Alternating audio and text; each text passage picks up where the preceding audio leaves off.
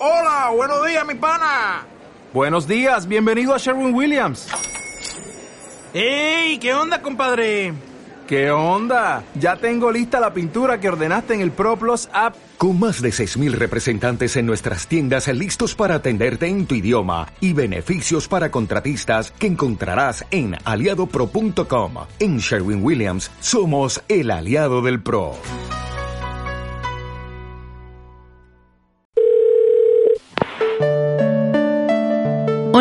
Has llamado a... ¿Puedo hablar? El programa presentado por Perra de Satán y... Snorkel, y no puedes dejar ningún mensaje porque aquí las únicas que hablamos somos nosotras. Empieza... ¿Puedo hablar? En Facebook, en foros, en Twitter o por Instagram, suelo hablar de aquello que no sé, de cine, de moda, de arte o política. Es vital mi consideración. Opino de qué. Opino de qué. Opino de qué. Opino de qué. Así empieza. Bienvenida. Bienvenidas, cariño. Así empieza una canción que nos gusta mucho de un grupo que nos gusta más todavía. Opinamos Sí. que Gente Calor es uno de los mejores grupos Ever. del pop español. Total. Y eh, nos venía muy a colación para el tema de hoy esta canción, esta cancioncilla, esta tonadilla suya, que es Opino de que, porque hoy venimos, siempre venimos a opinar, pero hoy vamos, venimos a opinar sobre opinar.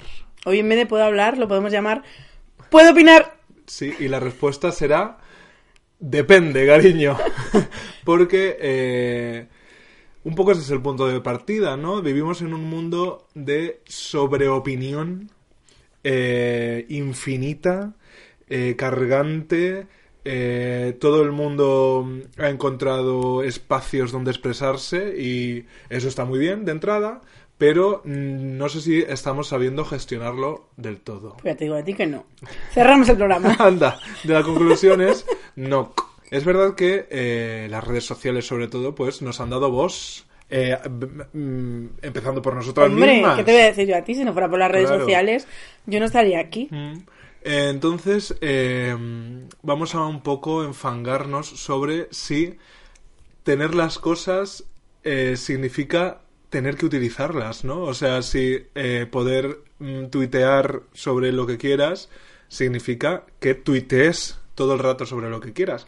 Porque este tema, eh, haciendo un poco de, de trabajo interior, de puedo hablar, eh, te lo sugerí, vea, porque... Has eh, revelado mi verdadero nombre. Ahora todo el mundo sabrá quién soy. Madre mía, con DNI número 14 millones.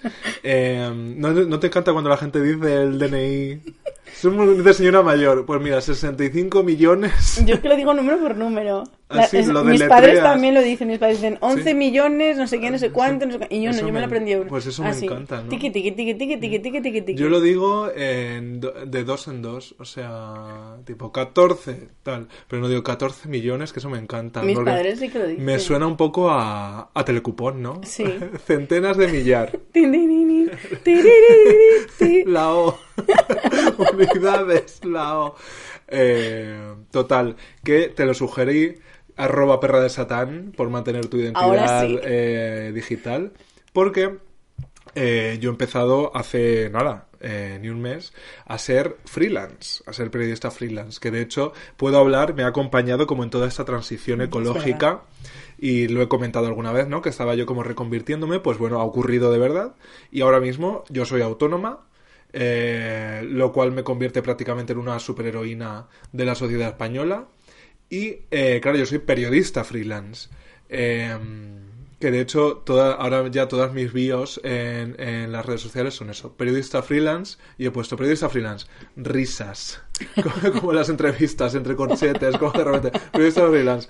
Risas, cariño. Porque es como Pues sí, porque yo la verdad es que no sé cómo te atreves. Para reírse. Total. Yo lo fui y es verdad que hay que serlo. Yo creo que hay que ser Hay autónomo una vez en la vida. Sí. Bueno, si tienes algún tipo de, claro, Hmm. de afición por lo artístico, porque si eres, no sé, o sea, hay gente que puede estar cero interesado por cualquier tipo de trabajo creativo y ole igual. Hmm. Pero yo creo que ser autónomo es una experiencia que hay que vivir alguna vez en la vida y que hay que eh, abandonar también alguna vez en la vida, a no ser que seas eh, pues no sé, eh, de estas mujeres que se hacen a sí mismas, Como Carmen con Lomana, por padres ejemplo. ricos.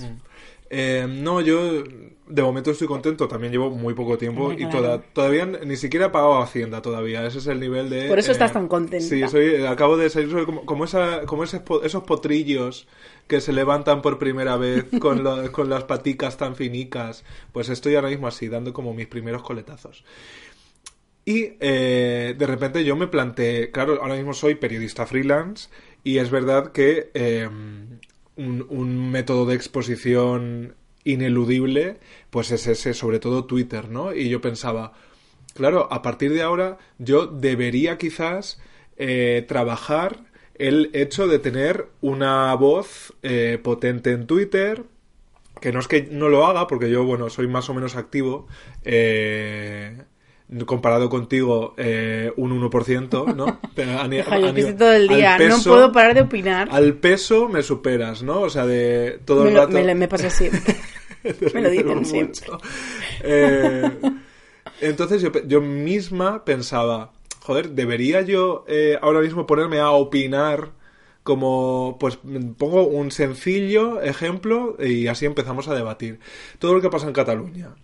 Evidentemente yo tengo una opinión sobre eso y de repente eh, me encontraba yo mismo diciendo, ¿debería yo ahora mismo compartir como las impresiones que tengo eh, sobre el tema y a- con, con el objetivo, eh, pues ese, de, de repente, pues, mm, tener una voz eh, l- Reconocible, sí. Reconocible, sí, porque muchas veces eh, hay gente en Twitter que es alguien simplemente porque está todo el rato generando contenido, ¿no? Y al final es entretenido, incluso aunque no estés de acuerdo, aunque es, es entretenido como tener eso, contenido, contenido, contenido.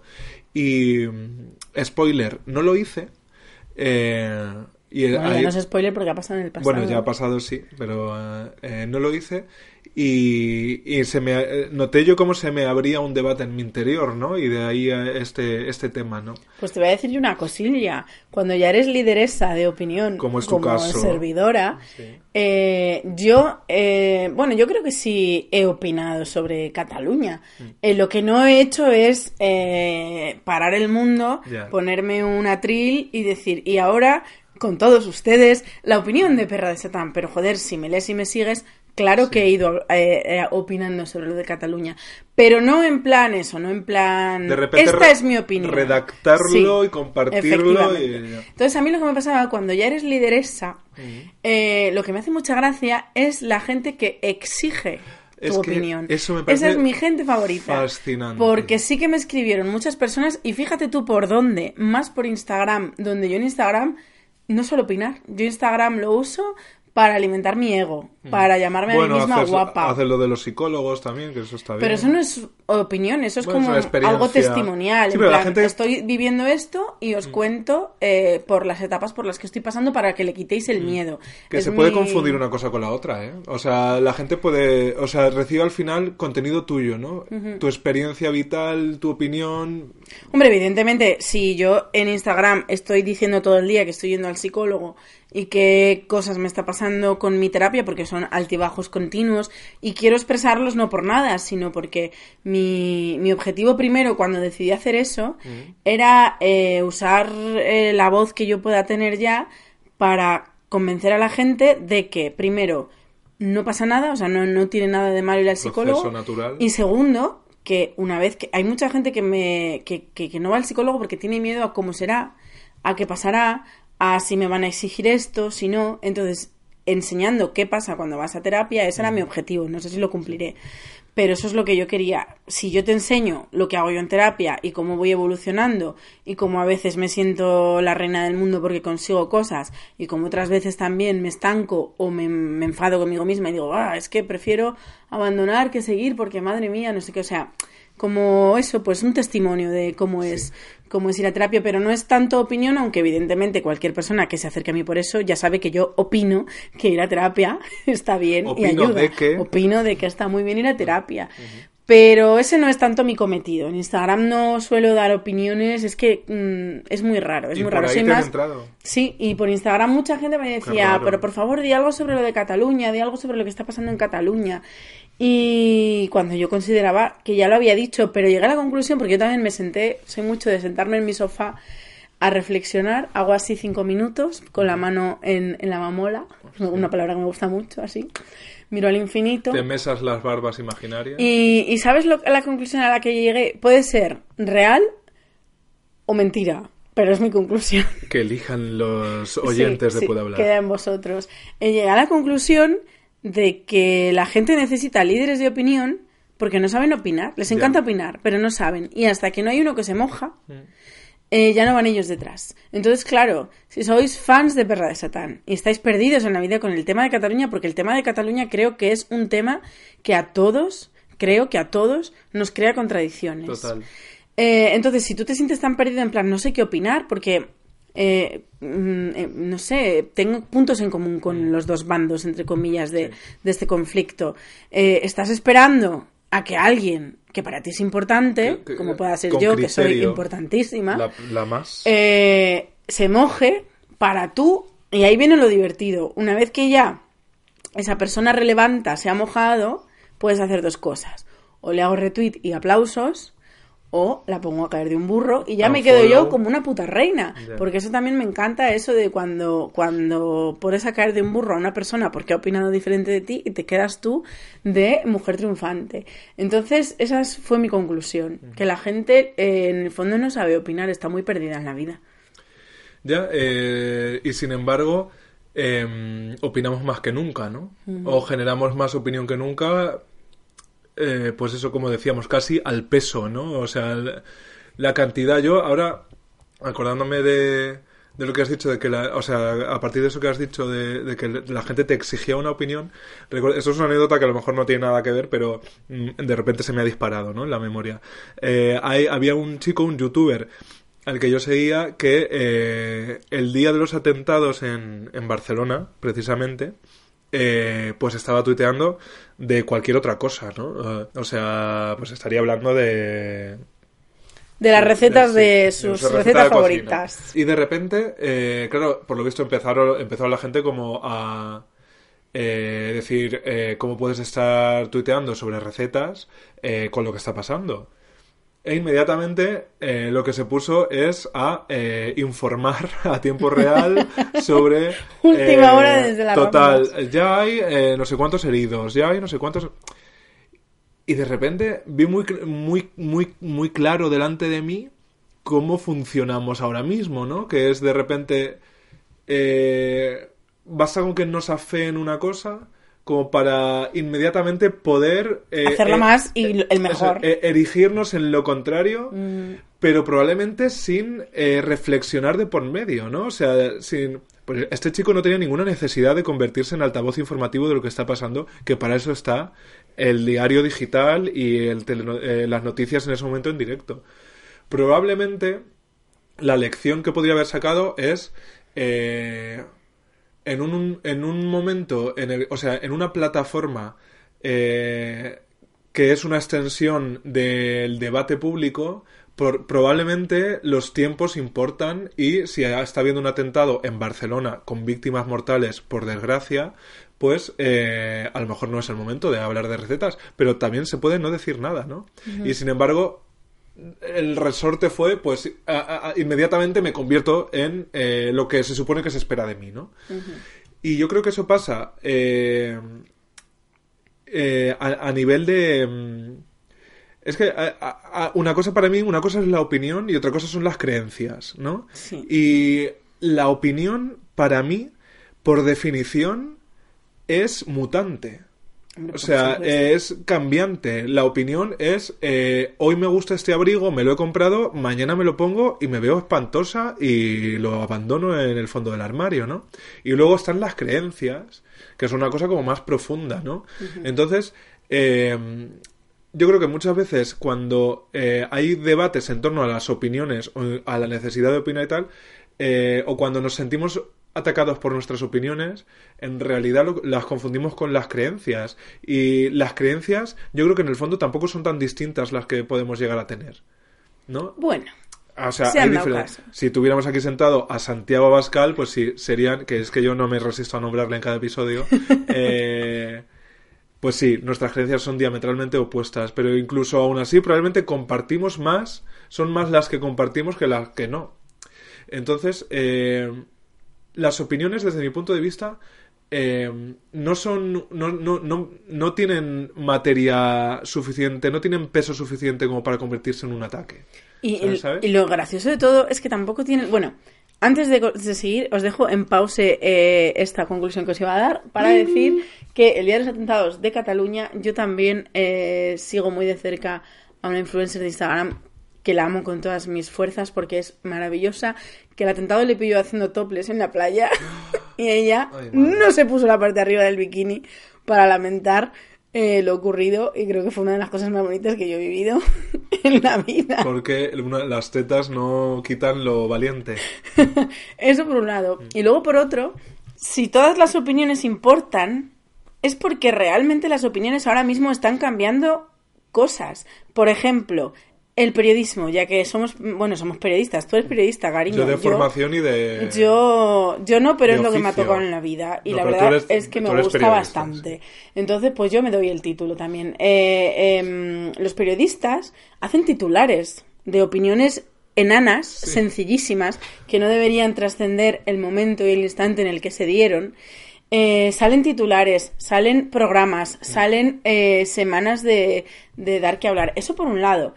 Eh, si, si el que opina tiene algo de relevancia, o sea, si es una opinión de Luis Figo o es una opinión de mm, incluso Belén Esteban. O sea, Luis que Figo. No se me ha venido a la cabeza. ¿En qué universo? Pues porque ha pasado una ¿En vez. ¿Puedo hablar? Hay una referencia futbolística. Te puedo dar muchas sorpresas, Y encima, encima vintage un poco, ¿no? No, porque este año, es que me estaba acordando de que este año ha pasado algo con él. Él ha opinado Ah. en algún momento. ¿Opino de qué? Opino de que Luis Figo también opina. Está callado, pero opina. O Cañizares, eh, creo que es Cañizares. Madre mía, pero estás ¿Te diciendo... Esos son los que a mí... Yo, yo tenía cartas de esos, los Te que puedo dar la eliminación de España 92. Madre mía, por favor. Eh, amor. Raúl Blanco. Yo de pequeño se supone que era del Barça, porque bueno. de Ah, yo también, yo también pues, era del Mi Barça. hermano y mi padre eran del Madrid, pues después yo del Barça. Lo típico, ¿no? y eran Amor, Guardiola, entonces, todo de repente. Y era como. Stoico. Sí, es total, entonces de repente Luis Figo, te juro que me he visto en mi pueblo, en el bar viendo el fútbol con mi padre. Es que por eso soy líder de opinión, porque Qué soy capaz de trasladarte Sí, así sí, tú con mis palabras. total. Mm. Bueno, lo que estaba diciendo, que si las opiniones son de alguien relevante, como por ejemplo, a ver si me acuerdo de algún otro político, Hierro, Fernando Hierro. Fernando Por Hierro, favor. ¿Pero esto qué es? A- pa- Anenka, ¿cómo era? Uno del Valencia. Panenka o algo O sí, yo qué sé, ya estoy diciendo que... Vamos, yo me, me pierdo. Bueno, pues si son relevantes se convierten en titulares. Pero ¿y si son de usuarios anónimos que hacen que despidan a un trabajador de Globo? O si son, te quiero decir, o si son de un señor gilipollas que por poner un mal comentario en el tenedor eh, ha jodido la reputación del restaurante. tu o sea, te negocio. quiero decir que si, que si estamos en un momento en el que la opinión impor- importa tanto, es porque realmente hay alguien al que le interesa que las opiniones sean relevantes y sirvan para cosas, porque está claro que todo este movimiento que estamos viviendo tiene sentido. A detrás, en un sentido muy extraño, Sí, que no podemos nosotros global. tocar, pero está claro que esto tiene sentido. Y, y me estoy acordando, ¿sabéis qué pasa, queridos amigos?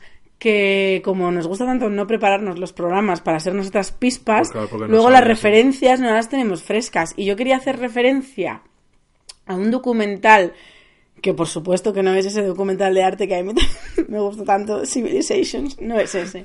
Por es un favor. documental que yo he visto este año so- que precisamente hablaba de eso, del cambio en la televisión, de cuando en la televisión en los años 80 eh, solo iban expertos, o sea, si había que hablar de pues terrorismo en Barcelona, pues iban expertos, a cuando empezaron a ir opinadores.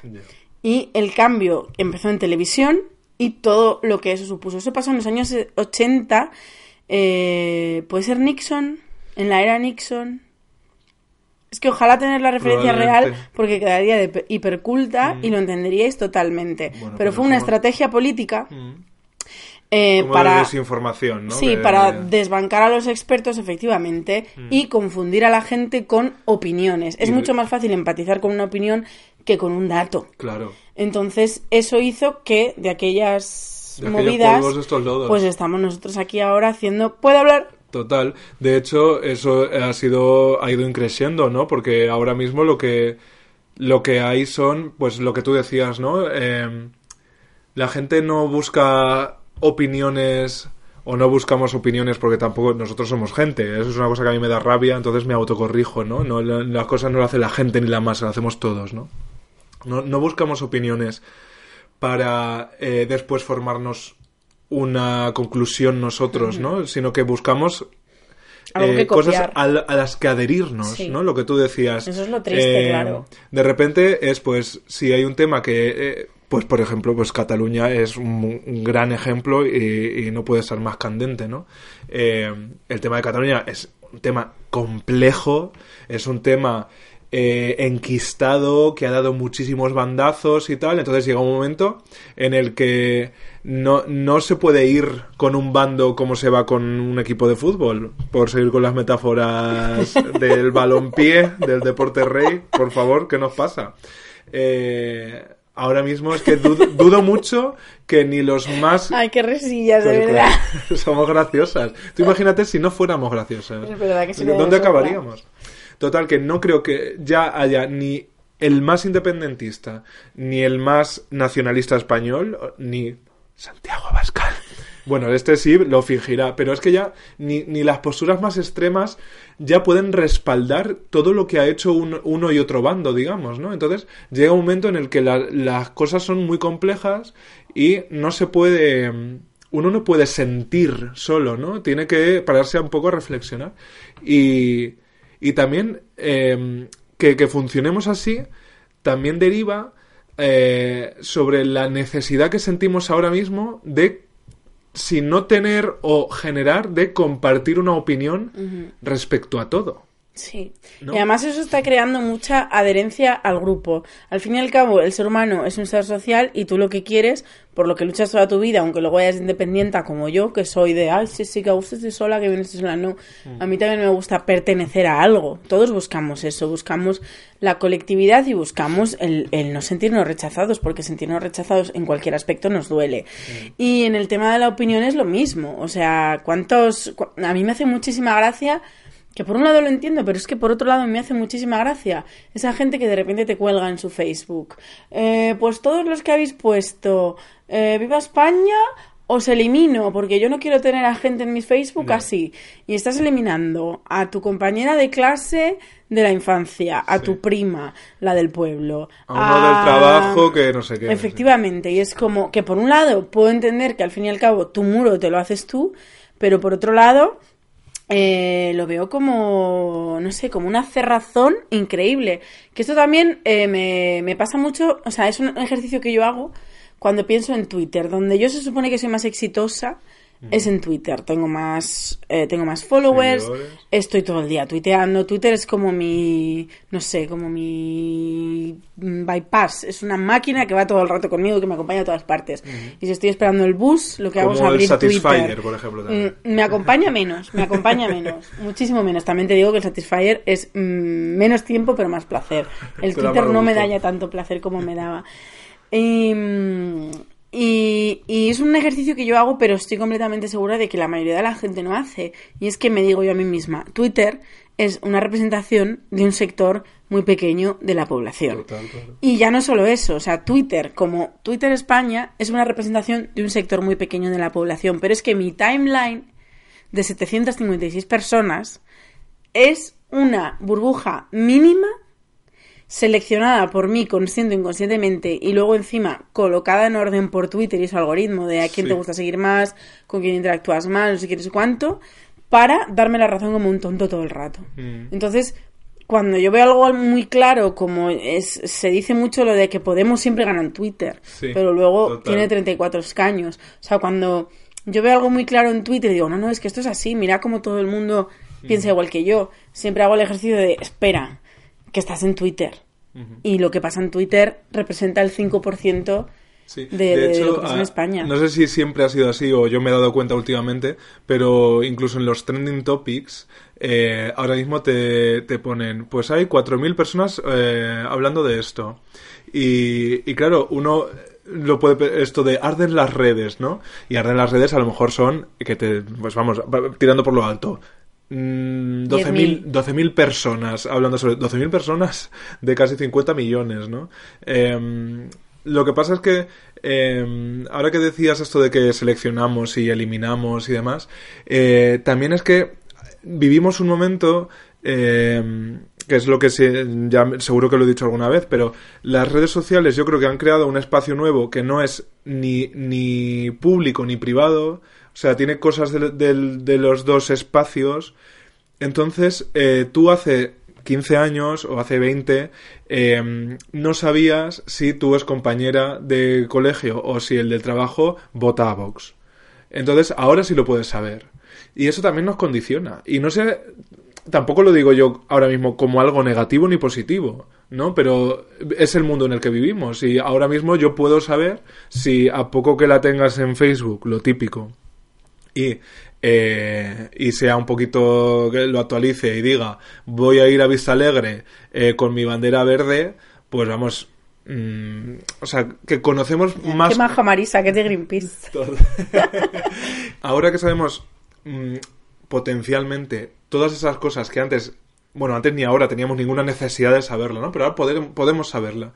Entonces, es muy, es muy complicado gestionar cómo relacionarte con esas personas de las que tú además estás obteniendo una información extra, como son sus opiniones, luego en la vida real también, ¿no? Eh, bueno, la vida real, también esto es la vida real, pero que eh, hemos, hemos abierto una nueva vía de conocimiento interpersonal, que es a través de las redes y a través de Internet y a través de las opiniones que vertemos todo el rato, y que también hay que saber eh, o aprender a gestionarlas.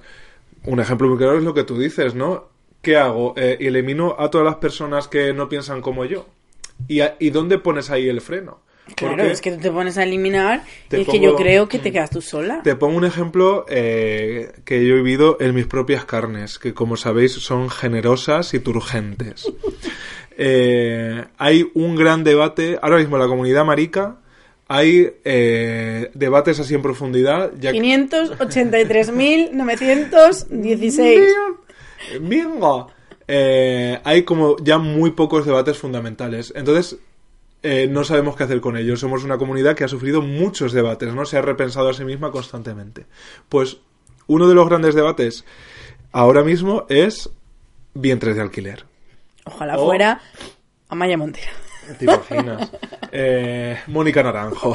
Ahora mismo estamos con los vientres de alquiler y Mónica Naranjo, que no sabemos qué hacer con ella. No. Pues eso, la gestación, gestación subrogada. Eh, yo tengo, vamos, amigos de mis mejores amigos que no opinan como yo. Es más, yo no opino como opinaba hace dos años. Eh, y hace dos años yo no era peor que ahora, pero sí sabía menos, ¿no? O no, no me había puesto a reflexionar sobre este tema. Entonces, pues eso, es un tema lo, lo suficientemente complejo como para al menos que mi opinión no es estar radicalmente en contra o radicalmente a favor. Yo estoy en contra. Y es un trabajo que he hecho, pues eso, intelectual casi. Ahora, también tengo conocidos que han tenido a sus hijos mediante este método. Entonces, ¿qué hago? Súper me mato. Claro. Por eh, regalarle a esos niños opinión- juguetes feos. O sea, que se jodan. mi, mi oposición moral, por decirlo así, eh, o mi opinión sobre este tema debe hacer eh, que mm, yo no eh, interactúe con, o sea, no los felicite. Pues no, es como, qué bonito es el chiquillo, más allá de que cómo lo habéis gestionado es un tema muy complejo en el que yo tengo mis reservas y que si me pides una opinión así súper escueta y sin desarrollar, pues yo en principio estoy en contra. Ahora bien, vivimos en este mundo. Otro ejemplo que me ha pasado es la fiesta tanga en Madrid, que se celebra en el Teatro Barceló, donde ha dado mítines. Ni Vox. más ni menos que Santiago, Santiago tercera vez que este patrón de este programa. Entonces, no me duelen prendas en reconocer que es tampoco es que sea yo eh, que esté allí siempre, pero sí yo he ido y voy a esas fiestas de vez en cuando cuando me pilla en Madrid. Entonces yo mismo tengo un debate interno con eso, ¿no? Eh, y de hecho, ayer Pispo eh, fui a esta, a esta fiesta y hoy me lo han afeado. Eh, me han dicho, pero no habíamos dicho que...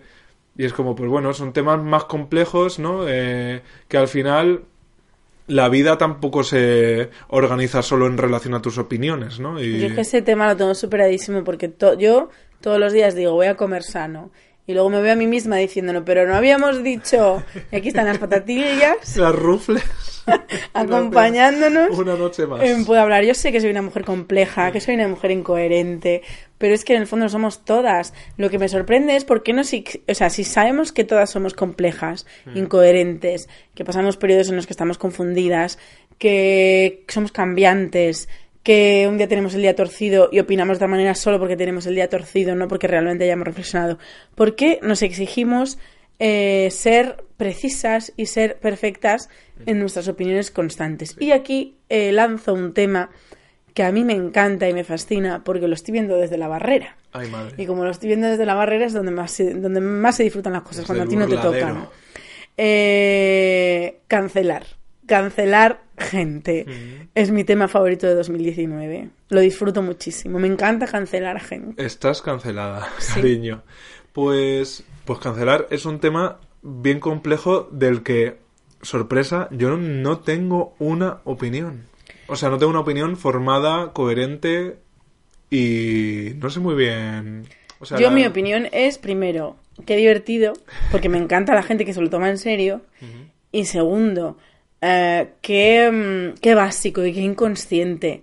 Porque si tú, es que simplemente si tú te miraras a ti misma, te darías cuenta, pues eso, que has dicho mil veces cosas que no pensaste, que, que las dijiste por otros motivos, yo qué sé, o sea, yo puedo decir ahora mismo, si hoy de repente mm, Pedro Sánchez hace unas declaraciones y yo digo, madre mía, Pedro Sánchez, qué tonto eres, macho, eres más tonto que un botijo mm, a medias. Por ejemplo. Por ejemplo.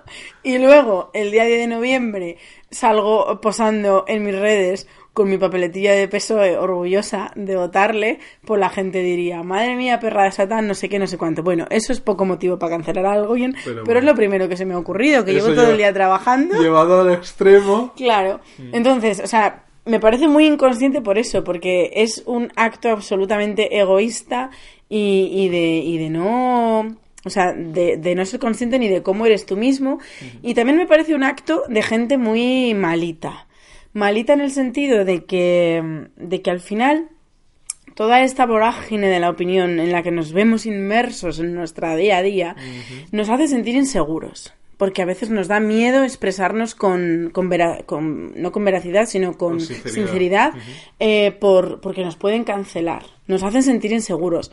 No, nos, hace, nos hace tener miedo a las repercusiones. O sea, a mí muchas veces me, es un tema súper... O sea, me sale muchísimo el tema de tú te autocensuras en redes sociales. ¿Alguna vez has dicho no, no voy a decir esto o no, no voy a hacer esto por las posibles repercusiones que puedan tener? Y, y yo lo hago, a mí me lo preguntan desde el punto de vista del humor o de las Sí. exageraciones o de las fototetas que pueda yo subir, pero a lo mejor hay gente que también se lo plantea desde el punto de vista de su opinión, que a lo mejor imagínate que te flipa la política, qué buen momento para que te flipe la política, porque puedes hablar de política todos los días, incansablemente de política. lo- Siempre hay algo nuevo. y, y te estás mordiendo la lengua por, por, por no buscarte movidas o por, o, por el, o por el qué dirán. Y también creo que eso, que nos hace sentir inseguridad, que nos hace sentir miedo y que nos hace... eh, eh, estamos perdiendo el criterio. Estamos, estamos olvidando cómo se reflexiona, cómo se piensa, cómo se interioriza algo. O sea, es como si de repente, eso, si de repente hay un atentado en Barcelona, cada uno va a reaccionar de una manera porque es algo tan, es un shock tan grande que, que, que veas algo que estabas acostumbrado a ver en las noticias, fuera de ti, que de repente lo veas tan cerca. O sea, es un, es un impacto emocional tan grande que cualquier reacción es válida. Porque es que es muy fuerte lo que ha pasado. O, co- o como cuando se muere un famoso, que eso también es como el eterno debate de Twitter, se muere un famoso y hay gente con unas condolencias ¿Qué que flipas ¿Qué gente, sois ahora de, o gente haciendo un chiste. de Camilo VI? Eh, gente que hace un chiste de Camilo VI y ya está, un chiste. O con Julen, anda que no hubo chistes con Julen. Es que el humor también es una manera de gestionar el drama, algo que te duele. Hay gente que lo, que lo gestiona con humor porque es la manera en la que sabe exteriorizar sus sentimientos. Entonces, mm, como todo lo que hay detrás es tan complejo y al final eh, tan, en el fondo, nosotros mismos, cuando opinamos, nos estamos mostrando a nosotros mismos.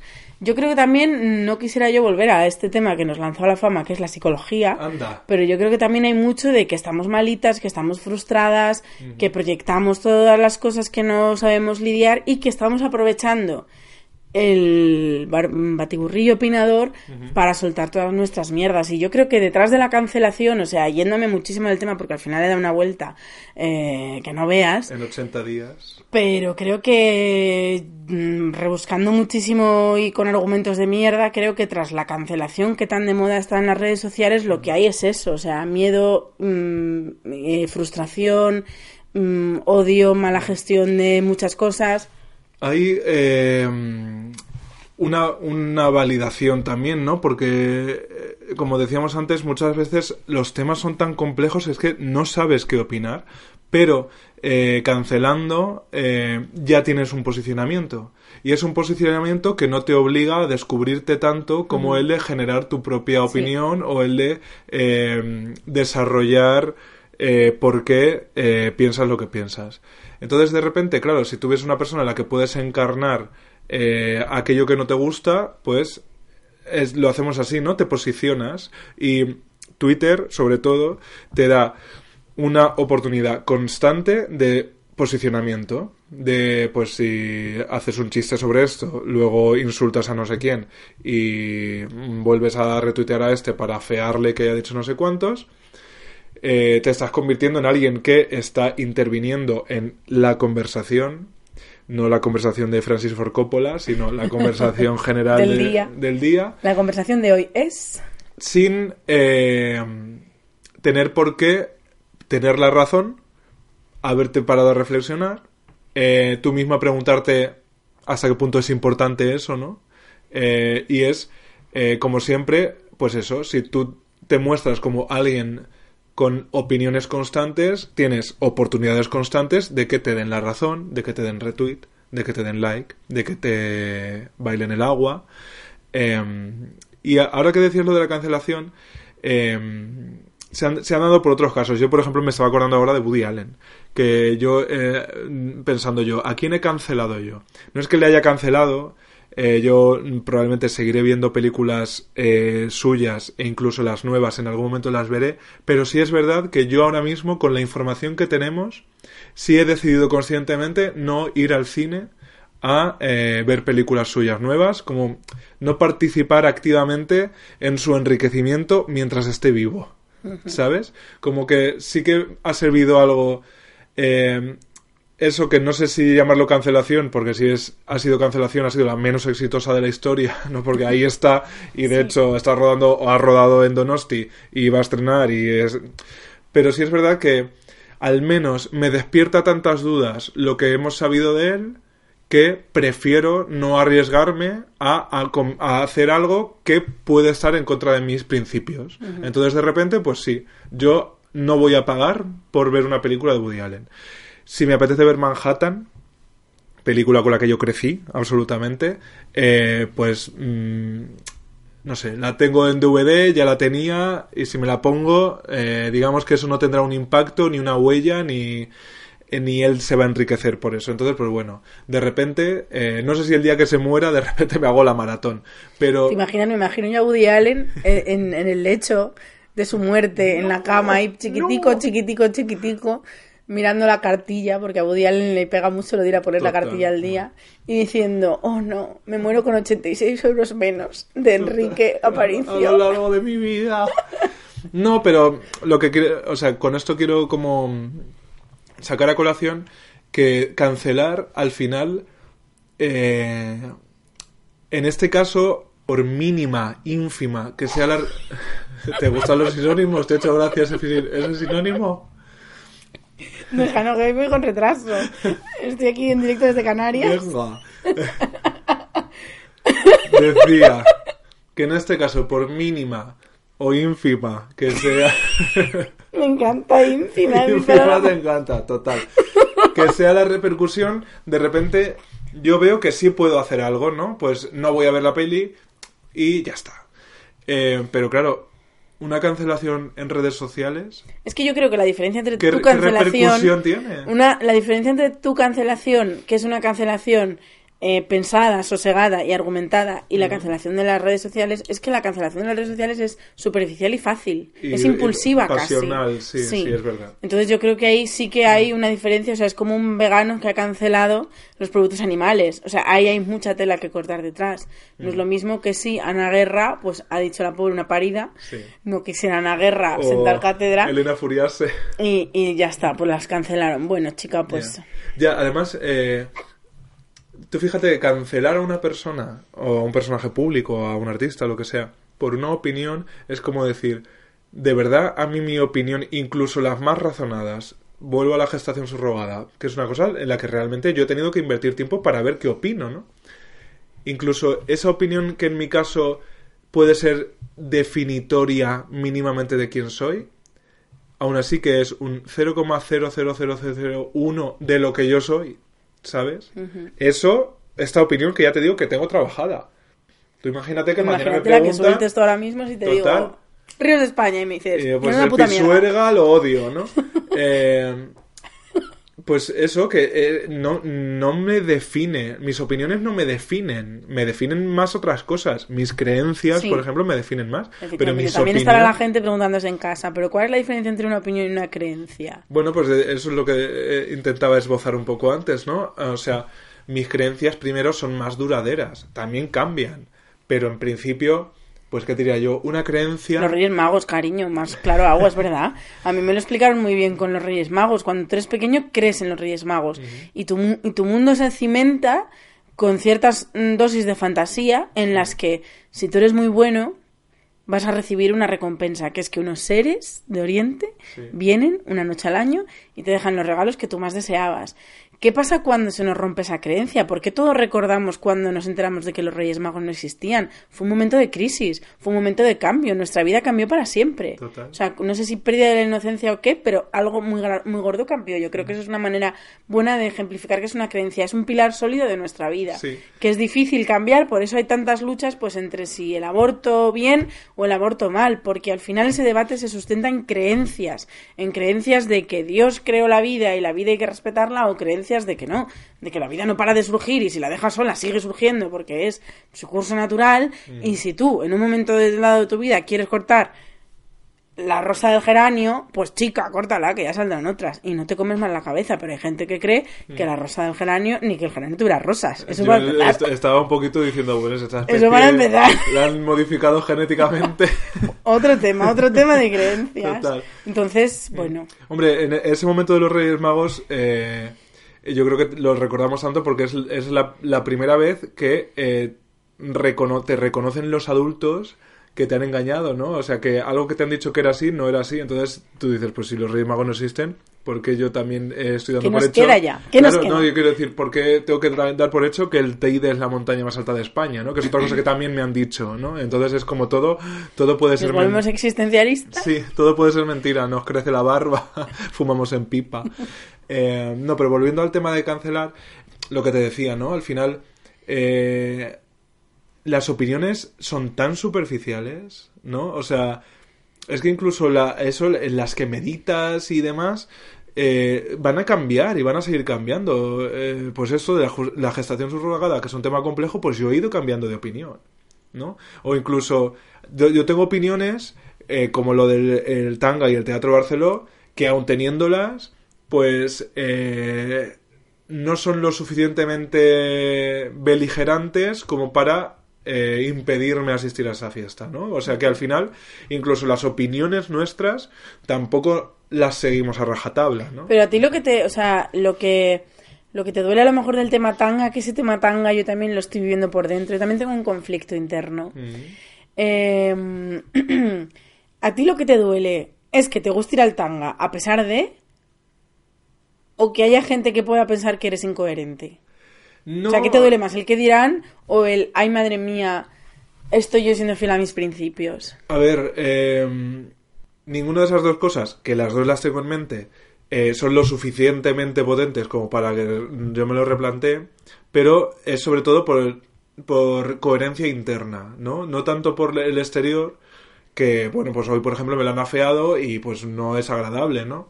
Eh, tampoco lo, lo- lo tengo más en, con- en consideración, porque que yo vaya o no vaya al tanga, desde luego no va a cambiar el sistema de nada, ni va a modificar el natural curso de los astros. Mañana en todos la- los periódicos, la Enrique va al tanga. ¡Uh! ¡Qué escándalo! ¿No? Eh, pero más es un- una cuestión de coherencia interna. Es decir, si yo tengo estos principios o estas creencias tan asentadas y de repente estoy haciendo algo que puede ir en contra de esos principios, eh, pues me lo podría ahorrar. eh, es porque yo no soy lo suficientemente bueno como para que algo que sé que puede estar mal. Pero claro, en este caso es eso, es un tema tan complejo que es que tampoco se trata, bajo mi punto de vista, de no, de no ir, ¿no? Eh, em, hay otra, por, el- por eso, porque es, es una cosa que me parece más superficial. Hay, hay cosas que sí, pues eso. Lo de Woody Allen, a mí sí llega un momento en el que eh, dec- decides activamente, pues eso, dejar de darle dinero a este hombre después de todo lo que sabemos de él, ¿no? Eh, pero bueno, eso, eh, que en cualquier caso, esas cosas a mí tampoco me conforman tanto, ¿no? Y mm, si alguien viniera a cancelarme por esto, es que se- sería como cancelar a- al, al pajar por pincharte con la aguja, ¿sabes? O sea, porque mm, eh, es, es tan complicado eh, simplemente vivir armónicamente con este mundo que nos ha tocado, como para encima eh, pelearnos eh, Con nosotros mismos. con nosotros mismos. Eso es, eso es lo que a mí me, me da miedo en el fondo, que, que todo este sistema de opinión constante y que Mm. cada uno de nuestros pequeños detalles genere opinión y hayan hecho que cualquier cosa de los demás también lo veamos ya opinable, hayamos una- perdido y- el respeto. Y una totalidad, o Sí. sea, una opinión ya es una totalidad de esa persona. A mí eso es lo que me, me da un poco de miedo porque en el fondo lo que veo detrás de todo eso es una, una autoexigencia. Nos estamos, o sea, cuando lo hacemos con nosotros mismos y cuando tenemos estos debates internos con nosotros mismos, lo que nos estamos exigiendo es ser perfectos y actuar bien siempre. Y eso, evidentemente, no es la manera de, de pensar ni de, actuar de nunca, vivir, ni de vivir. O sea, es que estarías, al final te quedarías sin hacer nada porque tendrías miedo hasta limpiarte mal el culo. Dejarías de cagar por si te limpias mal el culo, o yo qué sé, es que ya llevado a un extremo. Y luego todo eso genera frustración, genera malestar, o genera. mm, Es que esas cosas las he visto yo, o sea, o genera que tengas miedo a decir las cosas porque tu propio amigo te pueda cancelar. Y lo que eso supone. Porque si te cancela un nadie, porque tú fíjate, cuando tienes 50.000 followers, la cantidad de nadies que me escriben a mí al día. Y mucha gente me dice, ¿cómo llevas los comentarios negativos? Digo, es que si eres nadie, pues imagínate lo que me importa tu opinión. Pero eso también se aprende porque yo es- estoy eh, empezando a eh, tener que aprenderlo, ¿sabes? Porque... eh, Pues el es- mejor consejo es ese, o sea, son nadies. Dales, la, dales eh, importancia cero. O sea, yo es la importancia, yo sí que le doy importancia a los comentarios de mi madre, de mis amigos, de mis jefes, de mis compañeros de trabajo. Esa gente sí que puede opinar sobre mi trabajo o sobre mis actitudes o sobre mis acciones o porque es normal, porque también, o sea, te quiero decir, tampoco nos vayamos al estreno de eh, todos opinamos de todo y o que nadie opine de nada. No, claro que sí. O sea, es que somos así, somos opinadores por por naturaleza. Tú vas al trabajo y, eh, o sea, todo nos pasa. eh, Viene, yo qué sé, yo como periodista muchas veces nos consultamos los titulares los unos a los otros. Eso no Claro quiere decir sí. que no sepamos titular. Obvio. Es que 19 ojos, porque uno es tuerto, ven mejor, ven mejor que Porque los... uno tiene tres. ven mejor que los dos míos. Entonces, opinar es necesario. Lo, lo jodido es cuando se lleva al extremo. Y creo que en el momento en el que estamos, estamos llevando las opiniones al extremo. ¿Cómo salimos de aquí? ¿Cómo salimos de aquí? Llegados a este punto. Ya, eh, yo creo que hay que, hay que, o sea, hay que trabajarse un poco nuestra propia relación con eso. Primero, con nuestras propias opiniones, porque hay gente que se toma muy en serio a sí misma, ¿no?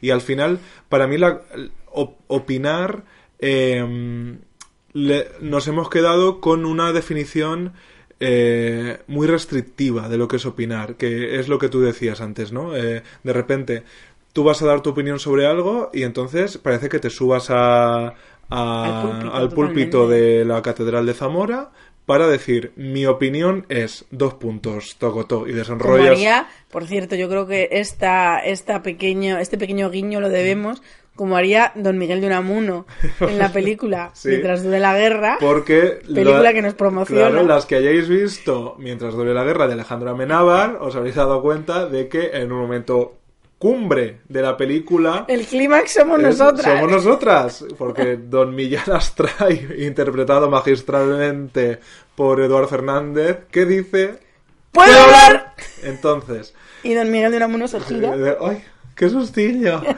Eh, total, que la opinión, o sea, el, el hecho de opinar, para mí, eh, no, de- no debería ser ese, ¿no? Me subo al púlpito, desenrollo el pergamino y esta es mi opinión. Sino que opinar, para mí, o sea, opinar ya tiene intrínsecamente algo de diálogo, ¿no? Porque si tú opinas, eh, tú compartes algo que piensas con otra persona. Entonces yo creo que opinar debemos tomarlo más como intercambio dialéctico, ¿no? O sea, que tú das tu opinión para generar un, Un debate. debate. Y un eh, debate que no debe ser un- más que un juego. Claro, o sea, no que- y debería que- ser tomado en serio en ningún momento. y que no y que no pasa nada por eh, debatir las opiniones incluso que al dar la opinión yo creo que ya te expones a eh, que se que se cambie que, que evolucione que o sea desde el momento en el que la das y la y la sacas de ti y la pones en el espacio entre tú y otras personas pues ya ya no es solo tuya ya forma parte de ese intercambio entonces yo creo que el secreto es un poco ese, ¿no? El secreto de Puente Viejo es... eh, Era ni más ni menos que. Este, ¿no? Porque opinar nos lo tenemos menos como eh, sentar cátedra y más como dialogar, ¿no? Y al final, pues, al, al final, pues eso, tú opinas para obtener también una respuesta, porque si no, ¿para qué, no? O sea, a nadie eh, le gusta dar su opinión y, Y que haya, claro, y que nadie reaccione, ¿no? Por eso opinamos todo el rato para buscar las reacciones de los demás. Tú pones algo en Twitter para compartirlo, pero hombre, lo lógico es que pues que la gente te responda, que digas pues yo opino no- opino de que no sé qué, opino de que no sé cuánto, pero claro, nos eh, no- le damos tanta capacidad de mm, descriptiva a las opiniones cuando no tienen ninguna, ¿no? Mis opiniones es que a mí no me definen para nada, porque no me definían las que tenía hace dos años, porque es que ya no las tengo, la mayoría. Y las que tengo hoy, probablemente dentro de seis meses, seis años o sesenta, mucho menos. Entonces, pues bueno, eh, al final, si uno eh, no, no busca en ese intercambio, pues un cierto aprendizaje, la capacidad de evolucionar, de mutar, eh, pues es- es- entonces no estás opinando, entonces simplemente quieres reafirmarte en lo que piensas para que te aplaudan, que es lo que pasa en Twitter, pero sin capacidad de diálogo, ¿no? Y sin capacidad de evolución. Y de hecho, en esta cultura de la cancelación, lo que no le damos a la gente es capacidad de evolución, ¿no? Eh, capacidad también de equivocarse. Y de equivocarse, eso te iba a decir que eso es algo que a mí me gustó mucho, supongo que aquí todos nuestros oyentes han visto la tercera temporada de Paquita Salas, Eh, me gustó mucho y, y de alguna manera lo he empezado a aplicar eh, el, bueno, la historielcilla que le hicieron a Ana Allen, ¿se llama? Sí. Eh, se me había olvidado su nombre, fíjate. Eh, bueno, esa mujer que fue un escándalo años A por haber hecho, por haber mentido, básicamente, ni más ni menos, públicamente. Y bueno, fue tan cancelada que desapareció y ellos la han hecho resurgir y con un monólogo muy bonito que no está puesto en su boca, si no, me, si no recuerdo mal, sino en la boca de... No, es ella. Es ella, O sea, lo pero habla por otra persona o algo así. No, o sea, es ella la actriz, es Anna Allen. Lo que pasa es que su personaje no es. eh, o sea, ella in- Está- está interpreta a un persona. personaje inspirado en ella misma. Es una vuelta Sí, de tuerca sí. interesante, sí. Y bueno, eh, a mí fíjate que eso me hizo mm, me hizo empe- empezar a pensar las cosas de otra manera. También porque al fin y al cabo eso, o sea, yo trabajando como periodista eh, es muy fácil tirar de la cancelación para dar una noticia. Me estoy acordando, por ejemplo, me viene ahora a la cabeza eh, Sergi Pedrero. Eh, ha sido noticia, reaparece en el cumpleaños de Dulceida después de un año eh, oculto porque eh, la cagó, o sea, no estoy defendiendo sus actitudes en ningún Para nada, momento, no. pero eh, algo de su vida personal salió a la luz, sufrió cancelación absoluta Inmediata y pública, ful- fulminante. eh, nivel lo escondieron, o sea, era, una- era un personaje público que tenía sus bolitos, sus redes, sus no sé qué, lo escondieron y, y- y esa persona, o sea, es que cuando cancelas a una persona no desaparece, no muere, no somos cuentas de Twitter, somos personas, esa persona tiene que seguir viviendo. Y yo creo que todos tenemos eso, el derecho a, a ser perdonados o a dar explicaciones, o el derecho a equivocarnos, o el derecho a, a un montón, de- o el derecho al olvido también, que es algo que se está empezando a regular con leyes ya, de, de que, bueno, pues que eso, que somos humanos, coño. Chenoa, de hecho, tiene un disco que se llama Soy Humana. Soy humana. Que está bien recordarlo de vez en cuando. Ya, eh, hombre, en, en el caso de Sergi Pedrero, si no recuerdo mal, porque tampoco recuerdo tan bien el caso. eh, Pues que le gustaban mucho Los bebés, ¿no? Los Sí. bebés. Eh, yo creo que había, esté libre de pecado, que tire la primera piedra. había también una cosa, es, y también en el caso de Anna Allen. Eh, Anna Allen yo creo que no, no, no supuso tanto un escándalo, como tú has dicho, sino algo... Jocoso. Sí, o sea, fue escarnio, ¿no? No más que un escándalo fue una cosa de escarnio, como de, bueno, por favor, qué ridícula esta chica poniéndose la cabeza en el cuerpo, como decían en Paquitas Salas, de, De Orlando de Orlando Bloom. Eh, sí. Eh, entonces, eh, sí, llega un momento en el que cuando mm, tú cancelas a alguien más allá de por una barra basada o una opinión infecta o... O sea, la, la- la cultura de la cancelación está mal planteada desde el momento en el que Santiago Abascal no solo no está cancelado, sino que eh, Está ganando está ganando cada día más escaños, ¿no? O sea, eh, al final cuando cancelamos o cuando somos tan vehementes eh, con fenómenos así, ¿no? Como Anna Allen, yo creo que es también porque no- nos vemos muy reflejados. O sea, como eh, no mm, exorcizamos esa parte de nosotros a través de figuras públicas, ¿no? Y de repente eh, cosas que le perdonaríamos a un conocido y a un amigo, pues a, a esta gente no, ¿no? Eh, no entro ya desde luego el caso de Sergi Pedrero no lo conozco tanto como para opinar, pero por ejemplo, por volver a Woody Allen, pues hombre, si es una cosa que ya entra en lo delictivo, eh, entra en el acoso, entra en lo inmoral, pero mm, digo cancelaciones de estas más light, Sí. ¿no? Cero, cero. Eh, al final también lo cancelamos un poco por eso, por porque eh, trasvasando esa, esas propias incoherencias que nosotros llevamos dentro, esas propias mm, cosas que sentimos, deseos que no nos at- atrevemos a expresar, si eso lo, exteriorizamos en una figura, eh, ya como que nos, nos revierte positivamente a nosotros, ¿no? No sé si me estoy explicando. Como Sí, o sea, que también yo- cuando cancelas a una persona te crees, o sea, te crees Claro, mejor cre- que ella por un es, momento. eso es, de repente mira, yo como- soy, yo no soy tan triste, o yo no soy tan puta, o yo, no soy tan. yo estoy del bando de los buenos. Y para que haya buenos tiene que haber malos, porque si no somos todos, pues eso, personas complejas, incoherentes, que es lo que somos, contradictorias. Pero de repente yo te señalo a ti porque has hecho no sé qué, eso me convierte eh, inmediatamente en eh, El bueno, año. claro, en el bueno que está señalando al malo. Y eso eh, me abre otro debate dentro de este mundo de opinantas en el que estamos eh, hoy imbuidas, que es eh, también qué pasa cuando por por cuestiones que tú has podido eh, trabajar más o menos, te conviertes en... eh, El centro de... eso, en, en uno de esos líderes que señalan o que... Porque pienso, por ejemplo, en Leticia Dolera, eh, que rostro visible de la lucha feminista, probablemente mm, porque necesitábamos alguno.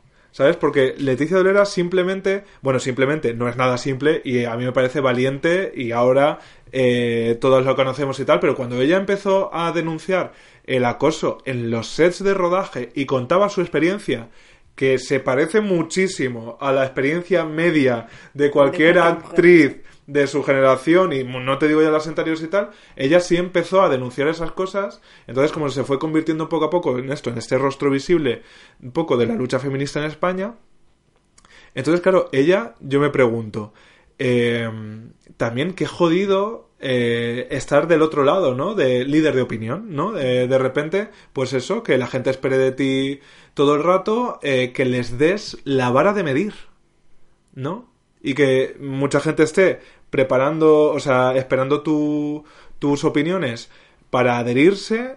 Y que te para, las piden, o sea, te las piden de- directamente. Para decidirse, Claro. o sea, para decidirse ellos. Sí, sí, sí, sí. Eh, como si, o sea, qué presión. Y luego los que tienen el machete preparado, claro, eso, eh, fíjate qué bueno que en este caso el machete lo tienen los machitos. Hombre, eh, de en siempre. este caso. De siempre. Entonces también eh, que incluso cuando tú eres líder de opinión, me parece más complicado, ¿no? O sea, me parece Depende de, es- yo, creo que, terrorífico. yo creo que esto depende de, de- de la importancia que tú le des. Y depende de cómo la sumas, porque también hay gente que se ve de repente tan convertida en líder de opinión que se acaba creyendo a sí mismo y acaba. Eh, no sé, sí, sí, o sea, eso también lo hemos visto. Y lo vemos en, sobre todo en la tele, que ahora ya son opinadores no expertos. Hay gente que ya se ha. O sea, su personaje ya se ha llevado tanto, tanto al extremo que ya no sabemos si es genial, si es ridículo, si es enfermo o qué coño es lo que estamos viendo por la tele, pero ahí sigue estando y ahí sigue dando contenido y a nosotros nos sigue divirtiendo un montón. Yo creo que es depende de cómo tú cómo tú te lo tomes. O sea, igual que antes te decía que cuando un mismo acto, que puede ser un acto terrorista, en un, atentado terrorista en Barcelona, eh, a cada uno de, los, de las personas que nos enteramos nos va a hacer reaccionar de una manera completamente diferente. La misma experiencia, lo mismo, cada uno vamos a sentirlo de una manera diferente. Pues esto es igual. O sea, en el momento que hay unos líderes de opinión en España, que los hay, podemos dar nombres y se pueden seleccionar unos cuantos, eh, cada uno lo estará llevando de una manera. Habrá gente que lo sepa llevar de puta madre y sepa cómo sacarle partido, cómo sacarle rendimiento económico, porque al final es para lo que vale ser líder de opinión, para hacerse dineros, pienso yo. Sí, Yo lo llevaría sí. por ahí, vamos. Sí. Y Abierta contratación para opinar de lo Opino que en vuestras bodas, banquetes, comuniones, Total. bautizos, entierros. Puedo opinar de lo que queráis. Eh, eso, te, te- lo puedes tomar fríamente como eh, manera de una profesión, como manera de hacer dinero, como llevarlo al más la- a lo más dentro de ti, creerte el nuevo Miguel de Unamuno, evidentemente sin serlo, y acabar completamente desquiciado y loco o dejarte consumir por esa presión de la que también han hablado mucha gente importante, ¿no? Cada vez hay más gente muy, muy, muy grande, sin ir más lejos. La Meghan Markle esta, eh, yo creo que fue hace muy poquito, habló de la presión que le supone de repente formar parte de, de, una casa real, además de la británica, ni más ni menos, y lloraba y hablaba, o sea, estaba expresando... O sea, no es que... Estás no es que- alerta, ¿no? Todo el rato. no es que no le guste formar parte de eso, es que le está generando sus miedos y sus ansiedades y sus presiones.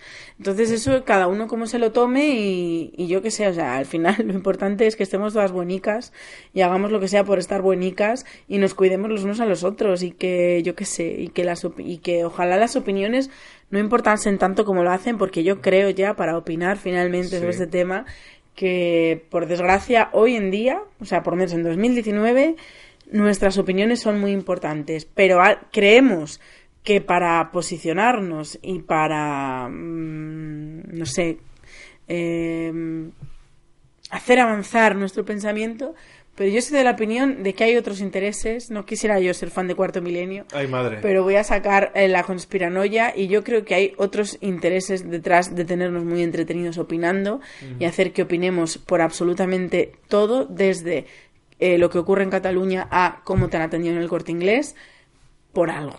Algo tiene que haber. Con las caritas. Eh, a ver, señala la carita, ¿no? Danos tu opinión. Te vamos a pasar Black una Mirror encuesta. ya hablo de ello. Ya, es no fuerte. quisiera yo volver Hombre. a eso, pero bueno, en China, sin o sea, esa noticia se ha dado muchas veces. Yo también, como, como soy analista de actualidad, eh, tengo que ver de lo que se habla todos los días y he visto mil veces la noticia de Black Mirror es real en China. En China ya se puntúa a la gente. O sea, eh, y, y te contratan o te alquilan un piso en función de, de la, la puntuación que tú tienes. O sea, eso ya está pasando. Entonces, es, pues yo qué sé, o sea, que no sé cómo vamos a acabar y no sé qué intereses hay detrás, pero está claro que hay algo que se nos escapa. Hombre, yo y creo que estamos aquí como tontos dando vueltas a... Yo creo que hay, hay, hay cosas más evidentes como que cuando, mm, eh, cuando te lo llevas todo a la opinión, o sea, cuando eh, la vara de medir del debate público es la opinión y no son los hechos, los datos, la información, pues pasa Trump, pasa Bolsonaro, pasa Vox, eh, pasa Le Pen.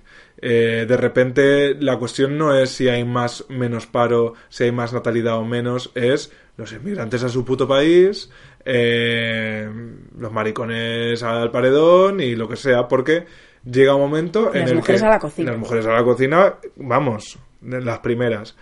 Em, porque, ¿qué son eso? Opiniones.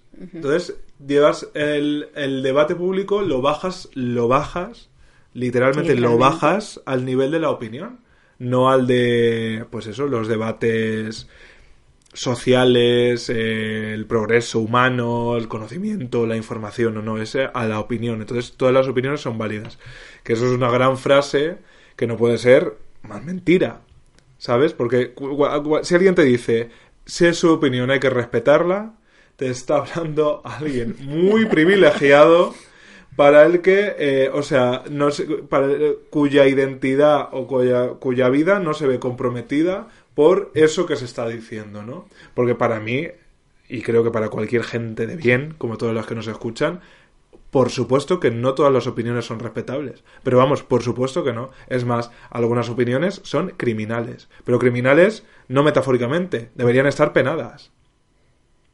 Las opiniones eh, que niegan derechos, las opiniones que oprimen, las opiniones que... eh, bueno, es que no son opiniones, es que es opresión. No son opiniones, es opresión. Lo que pasa es que una opresión eh, naturalizada a la que estamos acostumbrados, que nos han enseñado, pues te la disfrazan de, bueno, si es su opinión, esto me ha pasado y vuelvo a hablar de mí, que es un tema que también me gusta mucho.